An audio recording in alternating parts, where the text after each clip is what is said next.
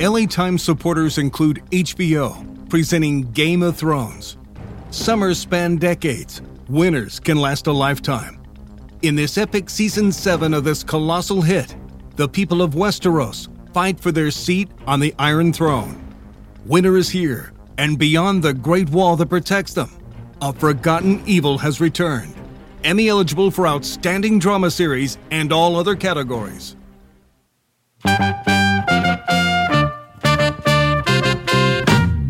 For LA Times Studios and The Reel, I'm Mark Olsen. And this is the second in a what's going to be sort of a seasonal series of, of pieces that we're going to be doing. You might think of as the Emmy's Guide for Dummies, uh, meaning me. And so joining me to sort of explain a little bit more about sort of like the process and the meaning of television's biggest award, I'm joined here today from some of my colleagues on the television desk. Robert Lloyd, I am a TV critic. Lorraine Ali, I am also a TV critic. Greg Braxton, I'm the acting TV editor. And so maybe as a place to get started in the sort of the current landscape, and you can tell me, like, are we in the post peak TV era? Like, where are we at right now? And what does an Emmy mean within that current landscape? Lorraine, do you think the meaning of an Emmy has changed? To answer the first question, I don't think we're post peak. I think we are still in the peak. It's, I don't know, can we mix flood and peak? I don't know, whatever. It's the flood on the peak. Flooding um, off the peak. Yes. So, I mean, the meaning of an Emmy, I, I think it has because just simply because you have so much more to look at and you have such a wide variety of types of shows and you also have like a billion different platforms. So when you're talking, you know, last year about like Hulu winning for Handmaids for best drama, I mean that's a streaming service. So I think it has changed the meaning of it. Now, Robert has feelings about award shows in general, so I don't know if it ever meant much in well, the beginning. I mean, what you, things but... mean to me personally is different than what things mean to the world at large. I do think that winning an Emmy has been, at least since premium cable started distinguishing itself as a winner, been a way to certify that you've arrived. And still, if a network gets, when streaming networks started to get awards, that was a big deal. It meant they're, you know, it's like Pinocchio becoming real. They're real stations now. So for them, it's great. And it still distinguishes a show or something is kind of, it just really means it's being noticed by the people that vote for Emmys. And whether that's because of really a lot of promotion. If you live in Los Angeles, you see billboards everywhere that are hyping actors and shows to very specifically members of the television academy that drive around town and, and see these things. And there's all these FYC for your consideration events.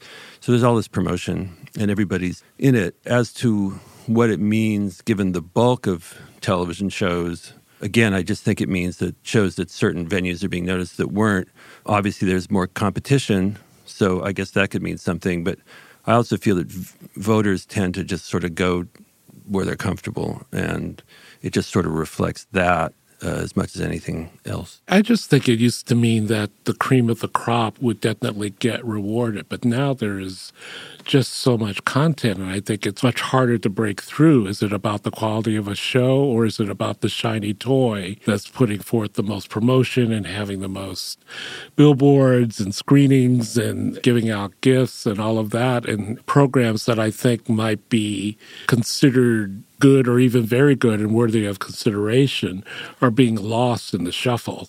And I think that's kind of what's changed in the past couple of years. They only give out a, a, limited number of awards, and a lot of those tend to go to the same people that won them in the years before. And if I were an Emmy voter, I would just feel totally overwhelmed and ready to throw up my hands because it's like every single thing from something that's never going to get an award like Marlon, which is a, a sitcom on during the summer, is being pitched as worthy of Emmy consideration. And there's just so much, you only have so much hours in the day. How you guys have enough trying to keep up with this stuff. And it's how much time can you devote to looking at what's worthy of an award? Well, you know, I used to cover music quite a bit. And with the Grammys, as music started to fragment in a million different ways, the categories began multiplying and multiplying and multiplying. And there's a ton of them now. it'll be interesting. Will the Emmys maybe have to start doing that? Because I think television is kind of in a place that music was 15 years ago. It's in this great era, but then you've got like about 17 different layers, some very niche shows, you know, some of the big stuff, some of the big stuff that is nichey. Uh, so it's there's just like a billion different ways that you can look at it. And I think the Emmys kind of haven't caught up with that in terms of the categories they have. Best niche comedy on after 10 p.m. Well, tell me a little bit, just as as writers, Lorraine. We were talking about a little bit about this earlier. How do you grapple with the sheer volume of content? How much are you concerned that some great show is going to pass you by, whether because it's on at a weird time slot or it's not being promoted or now the fact that it might be on some platform whether it's a channel or a streaming service that you're not necessarily a regular user of what are you all doing to try to not miss things Coffee. ADD drugs.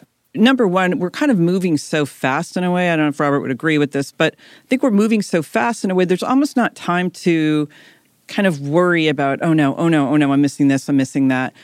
The beauty of television is that you know, yes, there's there's some series that are downloaded all in one go, but it continues. If it's a series, you know, it's not just the premiere. And if you don't get the premiere, you can hit it in the middle or you can get it at the end. There's also, you know, what I try to do is I know I cannot review everything. Both of us cannot review everything. I try to kind of look at it as in a larger cultural picture. Like we have all these series with military themes, or there was a lot of series coming out that were based in hip hop moments. So kind of look at it as here's a trend, here's a cultural moment, and fold it all in that way. Because if you try and review things like they did back in the day, there's just no way to do that. I mean, it, it's crazy making. We review, I mean, I think the Times, I don't have the figures in front of me, but I think that there is certainly no daily paper that covers television as heavily as we do. I mean, we review TV like we're a trade and write about it like we're a trade. So part of me really believes that reviews are a lot of the basis of what we do. Reviews can go off into, like, you can talk about trends and social things and deeper meanings in a review, but a daily paper is partly a service and we're in a conversation with customers who are interested in knowing things. And so I think that's kind of important. I do feel that television has gotten ahead of our ability to keep up with it. If Lorraine reviews a show, I might not see that show ever. I mean, it's quite possible that I will never get around to it. And even shows that I like that I've reviewed, I might only ever see the episodes that were sent out to review because I'm off to something else. What I do like to be a champion for when I get the time are things that are very kind of to the side of what are in the mainstream of the conversation odd shows on the web or cartoons or weird personal documentaries. I think these are things that the shame of there being so much content is that a lot of this stuff just doesn't get covered by anybody. And I'm noticing, I don't know if you ever look at Metacritic. Metacritic is a kind of ag- aggregation, and I'm noticing that there's more and more shows where they'll collect reviews to give it an aggregate score. There's more and more shows where there's like four people have reviewed them, and we're like one of the, people that did. And one of the, the other difficulties is that these critics have to keep on top of the new shows, in which there's about five or six every week or at minimum.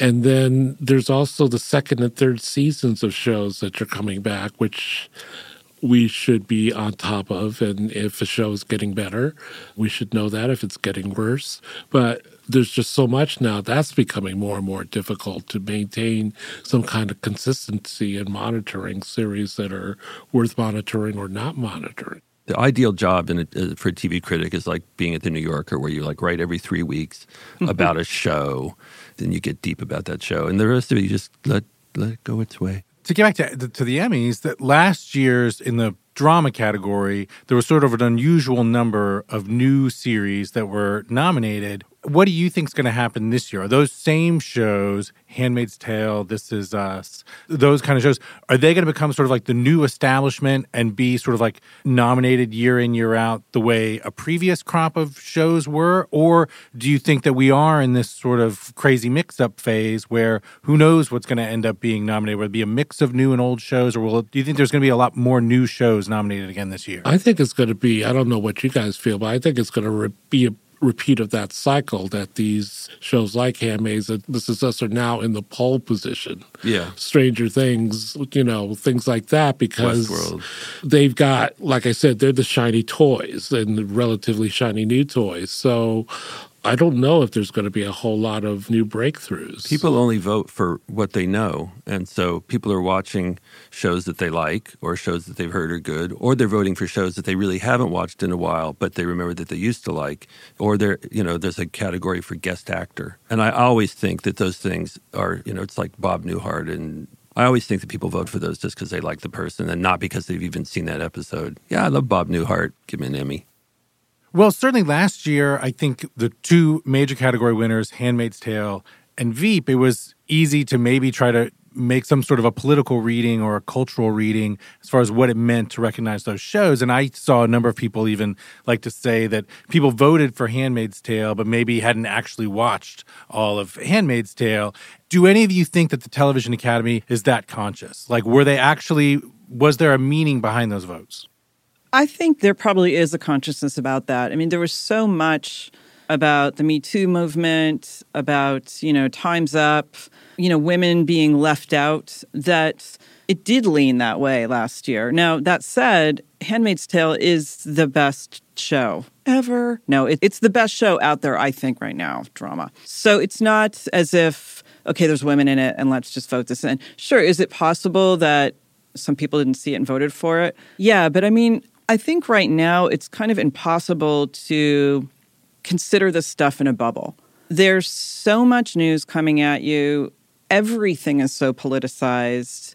Everybody's got their tribes. And I don't know how you could look at something and only judge it inside of a hermetically sealed bubble where this stuff doesn't touch it. I think that's kind of impossible. One thing I was really looking forward to is that I thought Roseanne would really come in and kind of shake up things, especially in the comedy category, because it's old, but it was fresh. And I thought, wow, this is really going to really shake things up. And the fact that that's not going to happen, I don't know if they're going to fall back to the familiar, but I think Roseanne would have definitely been a front runner in several major categories. And it won't happen for the wrong reason, which is that people don't like Roseanne. It's like the show is the show. Right, right. It's But now, not, no is there, after her tweets. sort of a Roseanne effect in the sense of did that just open up a space? Is there some other show, and whether it's for political reasons or not, that will sort of like take over what people might have thought were the Roseanne nomination? Here's one thing that I, for myself as a person coming at this, you know, I'm ostensibly a movie person, and our awards sort of calendar is set up in this building momentum kind of a way so that there's critics awards there's the critics choice awards the golden globe awards the sag awards all the things that sort of like get the drumbeat going leading up to the academy awards and some of those award shows also recognize television the emmys kind of exists in the calendar off on its own like what is it within the dynamics of sort of emmy world that creates that sense of momentum that like gets a show feeling like it's going to be an inevitable winner because it's just the dynamics of the calendar to me seem different I don't even know when the Emmys ever are, so I have no idea. But That's a good question because it, everything is between the binging and the once a week thing. It, it really is kind of hard to determine. Well, that. I would say television was always kind of considered the younger sibling, the less accomplished sibling, or I didn't even know sibling, but you know what I mean. Television has always been considered kind of less than film. and still, even though everybody says, "Oh, TV is really where it's at now," but film still has prestige that TV doesn't have. Yeah, and I think now, as you mentioned earlier, Robert, you drive around town in LA at least, and the sides of a bus are an ad for the looming tower, and you know there's insecure billboards, and those I see that more now than I see the campaigning for films. Maybe it's because I'm more cued into that, but I don't think so. I mean, more of that's out there now. So, yes, like the Emmys have kind of stood out in a weird way, just timing wise. But now that actually kind of seems to make more sense to me now because I feel like television is in a much more front running position in terms of breakthroughs and creativity than film is. And maybe it just looks like, all right, well, we're not on a track to lead up to the Oscars. We're not here to usher you into the, the big time. We are the big time. You know, this is our space. Mark, isn't aren't there rules about electioneering and campaigning in, for Oscars that are Very much so. that are harsher than maybe the Emmy rules are. Well, I don't. I'm sort of uh, new enough to the Emmy space that I don't necessarily know the specifics. Although I know the rules were loosened up this year. Uh, Glenn Whipp was talking about the fact, our awards reporter, about the fact that the the Emmys allowed multiple events on a single night, where they used to have be stricter regulations about that. Even the way Netflix really put on a strong series of events, they took over a local production facility, Raleigh Studios, to put on events. I actually just noticed that at least one of those event, they're posting the Q and A's that they hosted onto Netflix. Like the the conversation that Jerry Seinfeld and David Letterman had, you can watch that conversation on Netflix, and that that seemed to me to be like an interesting sort of like subcategory of campaigning, like using the platform itself as a campaign vehicle that I had not previously seen. It'll be interesting to see if that works for Netflix because usually they have not done well in the Emmy race. I mean, House of Cards and Stranger Things, of course, but by and large, especially compared to what they put out, they haven't done all that well. Well, now on the movie side, it makes sense what the sort of industry and establishment, therefore the Academy's issues with Netflix are the fact that Netflix is disruptive to traditional exhibition. What's the beef that the TV Academy or that the good people of the television industry would have with streaming platforms, with Netflix in particular. And what do you think, Lorraine, last year when Handmaid's Tale won and was the first streaming platform to sort of win a major award, was there some undercurrent of trolling Netflix and Amazon and giving that prize to Hulu? Well, first, can I just backtrack in Yeah. terms of Netflix going up with posting their own, what would you say, their own promotional talks for Emmys? Yeah, can you imagine like your Netflix and it's like, we suggest you watch us promote our shows. Yes, of course. Let me click on that. It's kind of absurd. Um, the trolling, yeah, I don't. I think that's probably a little conspiracy uh, thinking there, Mark. Yeah, I don't think that anyone really was trolling Hulu. I mean, the, the show was just so good. The Yeah. deep state. But is there some reluctance within sort of the television industry towards the streaming platforms? Like, w- considering the volume of content that Netflix creates, why have they not won more major awards than just sheer numbers? It seems like they should have I think have. it's probably the case that certainly in the in the boardrooms of of CBS and NBC and ABC and Fox and probably also HBO and Showtime, Hulu and Netflix and Amazon are not their favorite organizations in the world.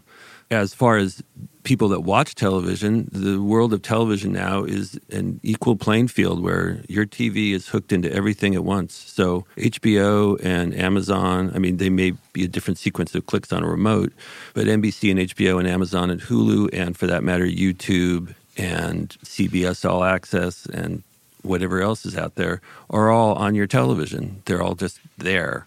You know, there's a kind of a psychological divide that you first saw when cable came along, and people really talked about, and they still talk about cable and basic cable and network broadcast television as different entities. And to some extent, they are because they play by slightly different rules in terms of language and material and the way they use commercials and have to break for commercials.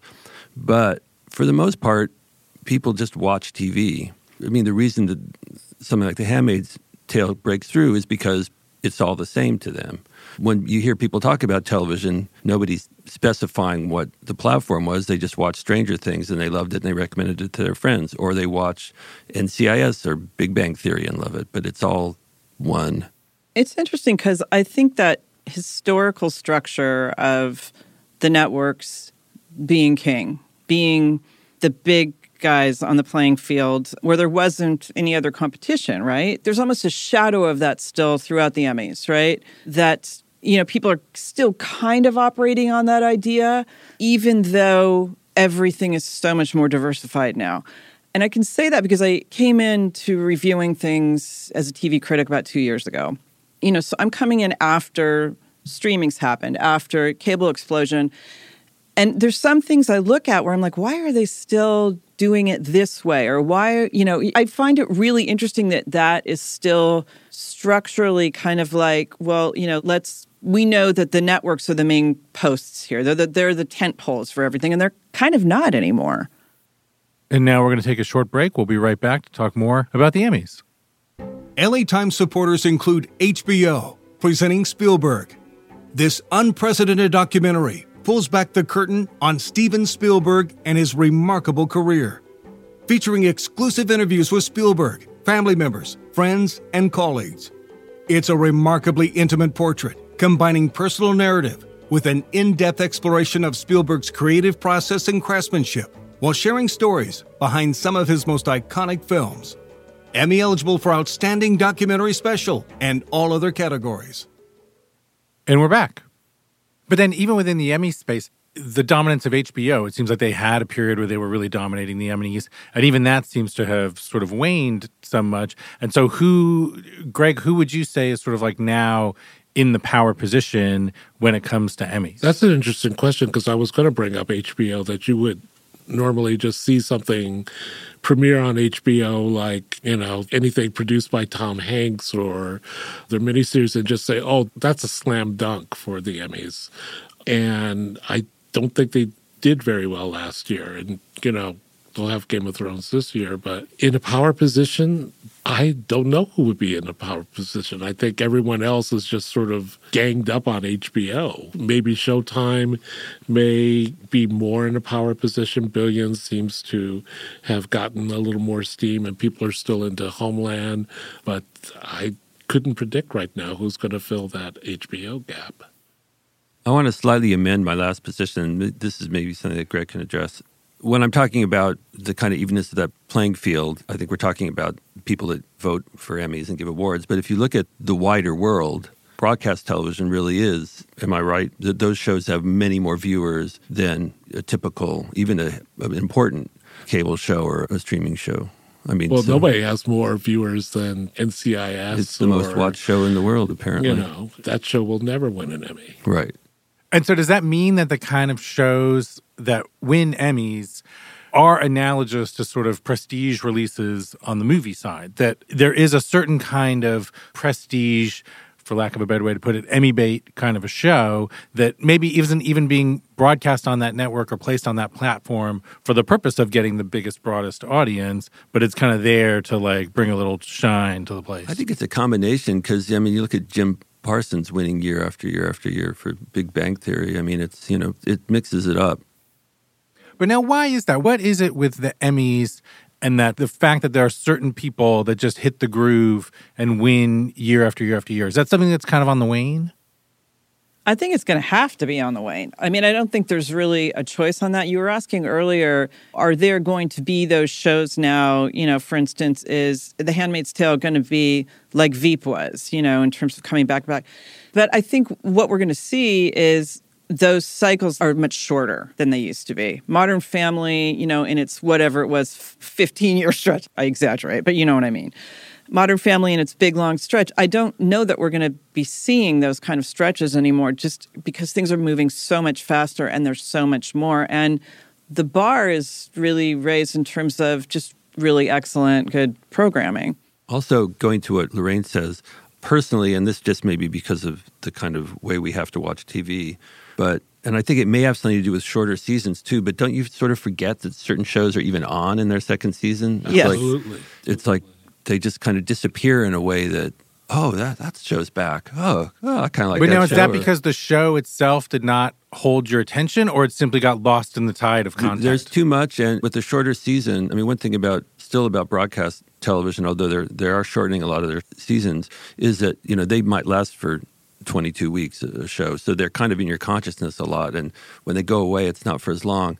But other cable shows, they come back and you just go, and streaming shows, you go, I had totally forgotten that show was on. And look, it's season four. So, or, or there's a show like Shameless, who always, you know, in its 10th or season, which I people like it, but I never hear people talking about it. But yet, Shameless is always right there in front in the marquee categories for yeah, the yeah, Emmys. It is. And it's, it's always there. Right. Does that mean that people are watching it or something else? Well, how much do you think it's also about campaigning now?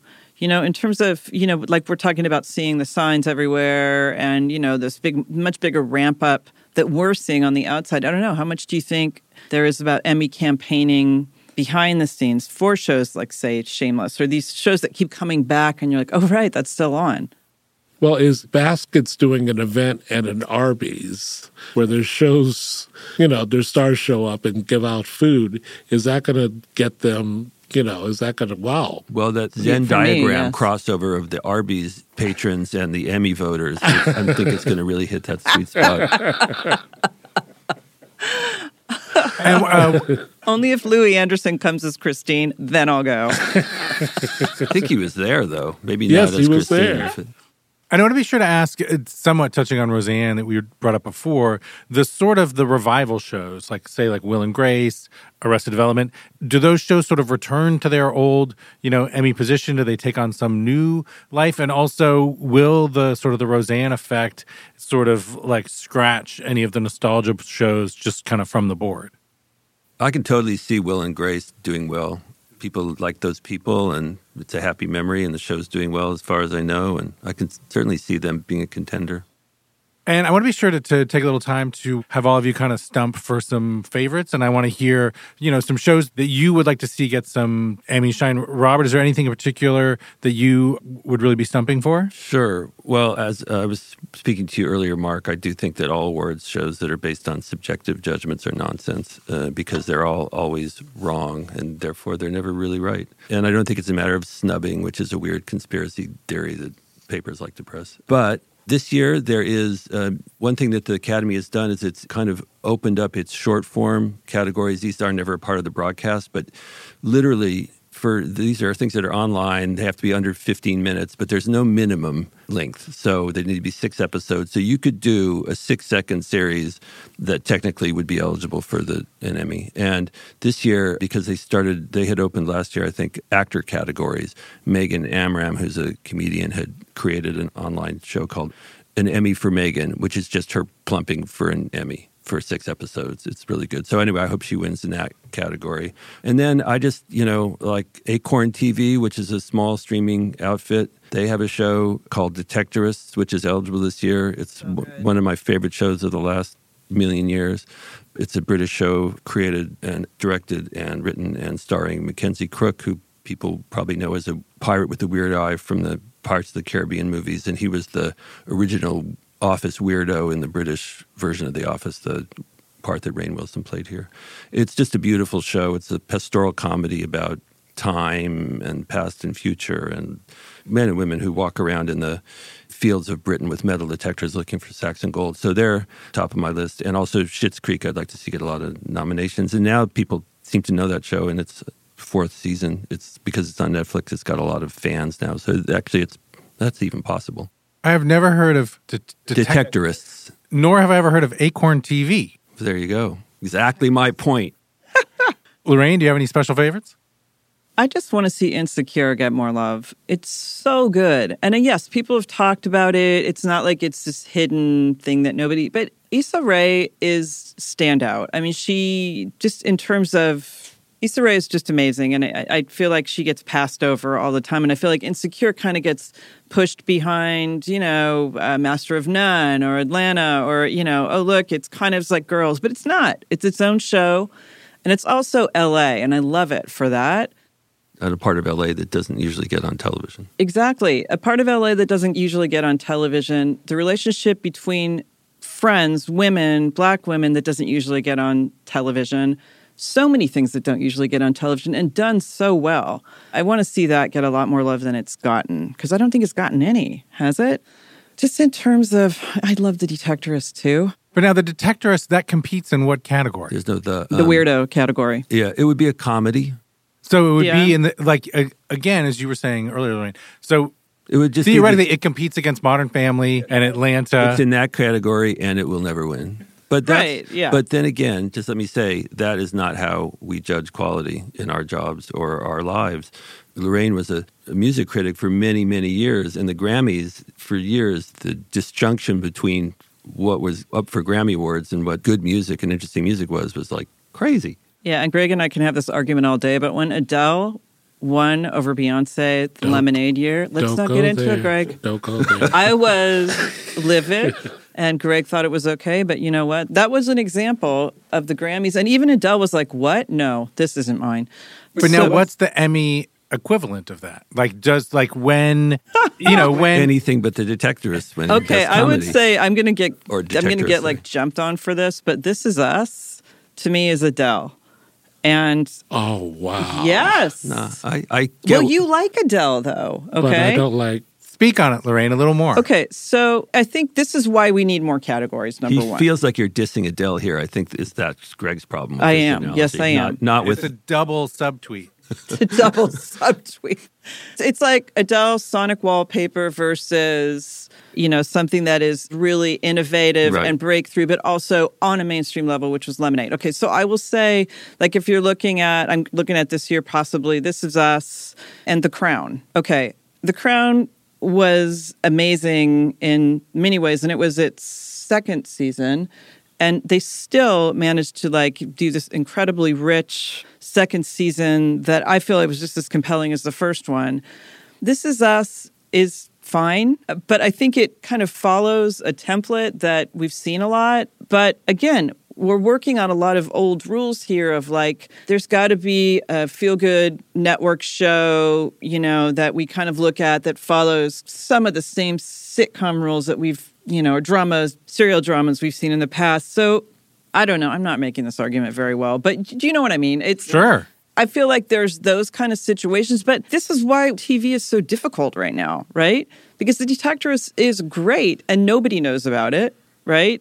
And then, you know, I'm trying to think of something that's not very good that may, should I not? I won't say it. Greg will get you, mad at you, me. you already lost me at Sonic Wallpaper. so Okay, wait. No, The Marvelous Miss Maisel. Okay. I think it's not good. Mm-hmm. I reviewed it. I did not like it. And that is where the Detectorists should win. But that's not, see? No.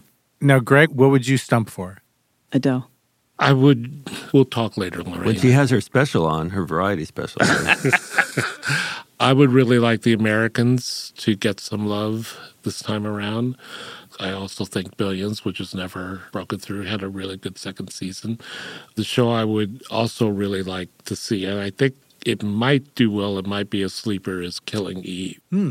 Oh, which yeah. was on BBC America, and which I think is an exceptional show. It just has all the great acting, lots of violence, but lots of humor, and I think that might be a sleeper. and if I'm not mistaken, built its audience like week to week in a kind Absolutely. of historical fashion. Yes. And now, does that matter? Like, do you think with Killing Eve in particular, I would think that sense of momentum, the way in which that show has sort of grown and built itself, will that help it with its Emmy chances? Will- I, have thi- to I think it might be like the Handmaid's Tale of, of, of this year. Because I think Handmaid's also built like that. Yeah. Because another thing I was curious about is within sort of like the campaigning space, the real example of this is the series Glow, that they are sort of doing their Emmy promotion for their first season in tandem with promoting their second season. And is that something that's kind of specific to the release schedule of Netflix series? Like, it seems like it's a real benefit to them. And is that dynamic something that's new? Maybe it just, but there's a Netflix series coming on every six seconds, so I don't know. I don't know how we could. It's a smart strategy. It is. Very that is smart. true. But now, before we wrap up, Lorraine, I'm sorry, I have to ask. Tell me more about why you do not like Marvelous Mrs. Maisel. It's a show that my sense is that there's a lot of affection for it, and so I'm, I'm intrigued to know what you do not like about it. I felt that it was very heavy on the kind of kitschy nostalgia of a Mad Men type era, you know, a little bit later, as I remember. And it was New York in that time, and it looked kind of almost a little too kitschy. It was a little too like technicolor in a way, and I thought it lacked the substance to, you know, kind of carry out the idea of looking at the early Lenny Bruce comedy circuit. I thought, you know, there's some excellent people in it. I just thought that it the way it was executed, it almost just relied too much on cutesy nostalgia and some old also kind of New York stereotypes that I felt like just weren't very explored. I think it's very overrated. Greg, do you have thoughts on that program? Um, I would disagree with Lorraine. And that's, usual. As that's where I'll just leave it. I, I would say just the opposite. it's the Adele of Mad Men type comedies, which will go on and live for years. and It's not a. Beyonce, it's an Adele, and I agree with you on that. Well, I found it so intriguing that the you know the force behind that show, Amy Sherman Palladino, that for all the other programs that she's had, Gilmore Girls, the much beloved Bunheads, that her only Emmy nomination is way back when when she was a writer on the original Roseanne. And so it seems it will be interesting to see like if if she does get some nominations this year, it seems like there'll be sort of like an interesting sort of cyclical uh, thing to that. It seems not impossible, but How do you think Twin? Peaks is going to do? oh, Twin Peaks. Let's talk about that. That was one of the great events of this year in television. It was amazing, and uh, I'm sorry I forgot to say anything about it. Um, But I is don't it think for it'll- the Emmys? No, it's a weird, it's a weird ass show, but a work of art. Bizarre, hard to parse, in, in many times, often, but made with incredible intention and skill, and in a way that other people do not make television at all. It looks at times that show looks like it's being made by people that don't know what they're doing, which to me is a great quality. I've always appreciated that in all art. The other thing I think, you know, when we're talking about categories, I, I think they need to just have one category dedicated to superhero series. Now, Because right now, second, because Black Lightning is so good and it's not going to get any love anywhere because it's a superhero series. And, you know, that- genre has always struggled. yes. And, but there's so much good stuff out now. And I think that that I, needs I to don't be think Emmy voters even have the CW on their sets. They can't even receive it. How did Stranger Things do uh, Emmy wise? I don't have no idea. it did well. It got a lot of nominations. Did but yeah, usually genre you know has always been a struggle to get awards in movies and in television. I've always thought that The Walking Dead. I know how people feel about it, but in writing and acting and everything, I think it's a show with very, very high quality, which also is hugely popular and will never get a single nomination. And with that, we're going to uh, wrap up this chapter in my continued education in the Emmys. Why don't you tell people where they can find you online, Robert? In the LA Times at latimes.com and at the very hard to remember LA Times TV Lloyd at Twitter. Lorraine? On Twitter, I'm just Lorraine Ali. Greg? And I'm G at GE Braxton and also president of the Adele Fan Club if you want to reach me there. You can find him there. And for LA Times Studios on the Reel, I'm Mark Olsen. Thanks for listening.